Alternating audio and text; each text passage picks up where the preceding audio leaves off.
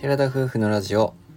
テララジ。おはようございまおすはようございます。 10月24日月曜日第116回目のテララジです私たちは宮崎県在住の20代後半夫婦ですこの番組では私たちの日常やキャンプ日本一周計画について宮崎弁でテゲテゲにまったりとお話ししていきます昨日はライブの方でお話しさせていただきましたけどもインスタグラムは皆さんご覧になられたでしょうかはい。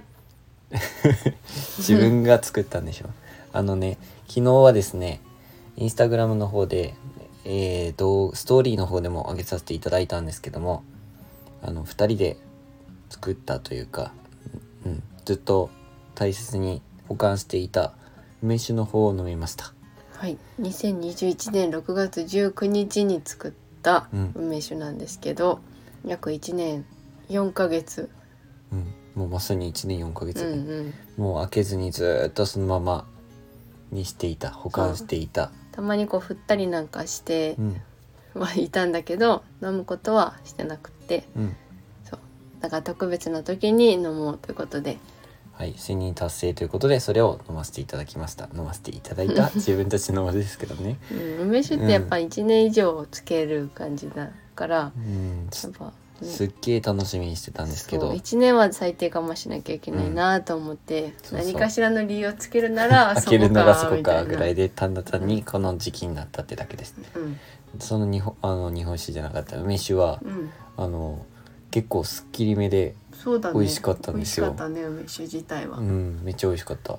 ただ梅のな梅に全部なんか凝縮されてたね梅を食べたらもうなんかほわーって喉がはーってなるような感じで梅酒の梅はね昔から好きで、うんごめんなさい梅酒の話になるんですけど小学校とか小さい時からうん親が飲んでた梅酒、うんつけてた梅酒かのあのしわしわな梅うんはよく食べさせてもらってたの好きでうんでも今回飲んだ梅酒はあのシワがついてなまくだて,、ついてなかったねなんかパンパンしててね、なんかもうすごいジュージュワーみたい噛なんだ瞬間破裂するようなジュワーってきたね、うん、といってあのシワシワしたやつは、うんもうちょっと抜けかけみたいななんていうかね感じになってるんだけど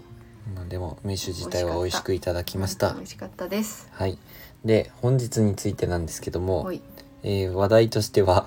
私の寺田夫の方のうんお話になります寺田夫の話はい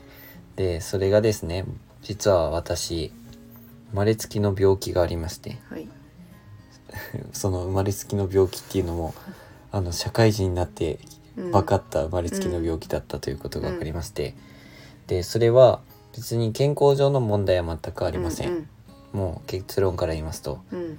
体のある部分があっちゃいけないものがあるというものなんですようね、ん、怖いで自分の病気をここで暴露させていただきますと、はいえー自分は実は膝に円盤状半月板という病気を抱えておりますはい円前月盤状です、うん、なんか先日からあの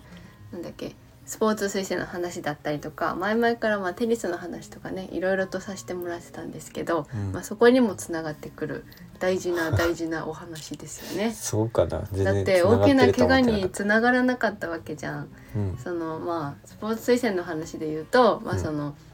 スポーツの方で行ったとしてもうすごい負荷をかけてた場合、多分怪我してたとは思う私の中で、まあその怪我に気づいたのもマラソン大会がきっかけだったんですけど社会人になってね、社会人になって青島太平洋マラソンという宮崎県ではとっても有名な県外の方からも集まるうんいろんな大きなマラソン大会に出たことがありましてその時に、分かったということですね。えーっと青島太平洋マラソンに社会人1年目に走ったんですよね。うん、で友達に誘われたのもあったし、うん来年は出るわって言って、うん結構初めてのフルマラソンだったので、うん結構楽しみな感じで出たんです。そしたらもうなんか初めてなのにあそれまでもちろん走る練習っていうのは夜とか結構やってて、うんうんで結構30キロ過ぎるぐまいぐ過ぎるぐらいまでかもう全然平気じゃんってペースも落ちないし、んあうん全然いけるわって初マラソンだけど3時間台で行けそうだなと思ってそれを目標に走ってたんですようんで全然切るわと思ってたら30キロの壁があるっていうのは聞いてたんですよねうんで30キロ超えてから膝に激痛が走り始めまして、うん右膝だったかなうんでわあきついきついと思いよってでその走ってる途中になんかもう走れないぐらい痛くなってきたんですよ、でもう膝をちょっとそれまでは止まったりもしなかったんですけど激痛と戦いながらまあ途中歩いてでまた途中走るけども激痛で歩くしかなくて、うん30キロからなかなか長くなって結う局目標は達成できずに、まあ走り終えたは走り終えたんですけどうんなんか満足感って達成感っていうよりかはもうき痛みの方がすごすぎて、うんもうそういった形で初マラソンを終えたんですよね。うんそしてそれから職に、まあ、職場の方に戻ってうん一時もうずっと痛みが続いて1週間経ってもその膝の痛みが治らなくてうんさすがにまずいかなと思って病院に行ったんですうんそしたらまあレントゲンだけじゃちょっと原因がわからなくてじゃあ MRI を取ってみましょうっていうふうに言われてたんですようんで MRI を取った結果実は生まれつきのあなたは病気がありますということで円盤状半月板という病名が分かりまして、もう超衝撃うん的事実、ね半月板なのに円盤になってるってことでやもっうぱり名前の通り、うんあっちゃいけない半月だからほ骨がへこんでる部分があるんですけど、うんうん膝の部分うに、んそこにあっちゃいけない骨があってうんその膝と膝の骨が当たって炎症を起こしてしまうっていうようなうんうん現象があったみたいで、うんでそれが、まあ、結局フルマラソンの大きな負荷によってなってしまったと、うん当日までもいっぱい走っていたのでうん同じような状況にはなってしまったんですけども、うんだから生まれつきの病気っていうのにすごい衝撃を受けて、ね今までよくぞそこまで気づかないでうん、来れたなっていうのは逆に奇跡なんじゃないかという感じで、実はですねその現象現兆うん、前兆か全前兆っていうのがあったんですよその膝に関しては僕中学校の時から膝に水が溜まりやすくてうんもう何回もまあどっちの膝もですかねうん水を抜いたりとか本当にそういった形でもう水が溜まるっていうのももう癖になってて、うんそれがしょっちゅうだったんですようんまあいっぱい部活もやってるから仕方ないもんかなって思ってたんですけどうん高校の時は水が溜まることはもう中学校のほど練習もしなかったうからんそれはなかったんですけど、えーそれこそ高校のマラソン大会みたいなやつがあってそれに向けて部活が終わってまた走り走ったりして、うん当日を迎えたら当日にめちゃくちゃ膝の激痛でうんもう走り終わった後に倒れ込むみたいな。でで結局病院に行って一時の間やっぱ骨の炎症だっていう感じで走りすぎですっていうことで終わってたんですよね。うんだからそういった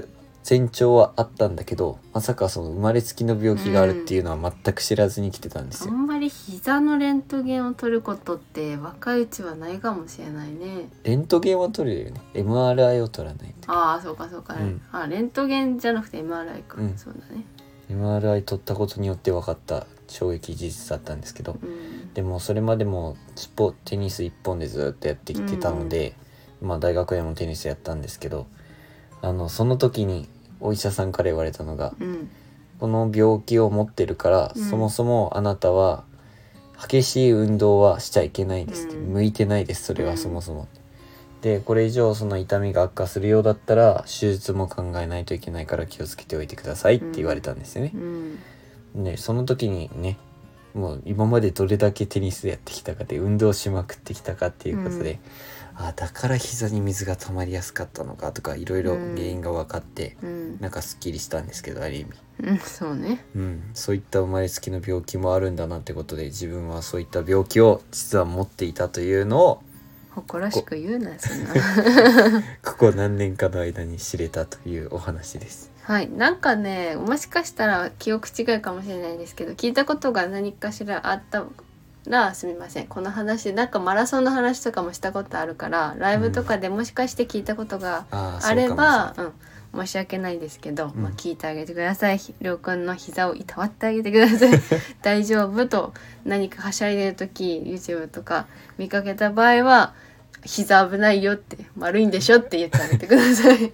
あまりに激しいことしてたらってこと、よく膝丸いんでしょって半分じゃないんでしょって言ってそうだねまあ本当それ以降はマラソン大会に出ることもないしテニスも本当趣味レベルでしかやってないので、そういうこともななんか水膝に水が溜まるこうんとそとかれ、もないもうなんか負荷をかけるようなことはしてないので、うんまあ安心ではあるんですけど、まあ、今後ね子供とかと一緒に遊んだりとか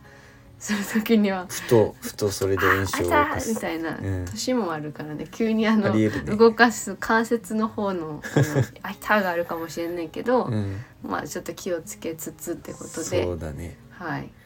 というお話でしたはいまあ本当ね命に別状のない病気でうんよかったっていう感じだけど、まあこういう病気があるんだっていうことをぜひ知っていただけたらい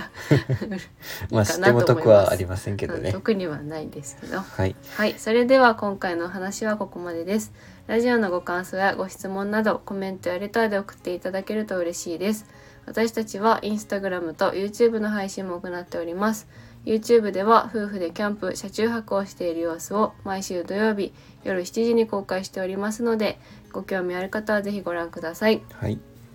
本日も最後までお聞きいただきありあがりがととうごうござざいいままししたたそれでは皆さんいってらっしゃい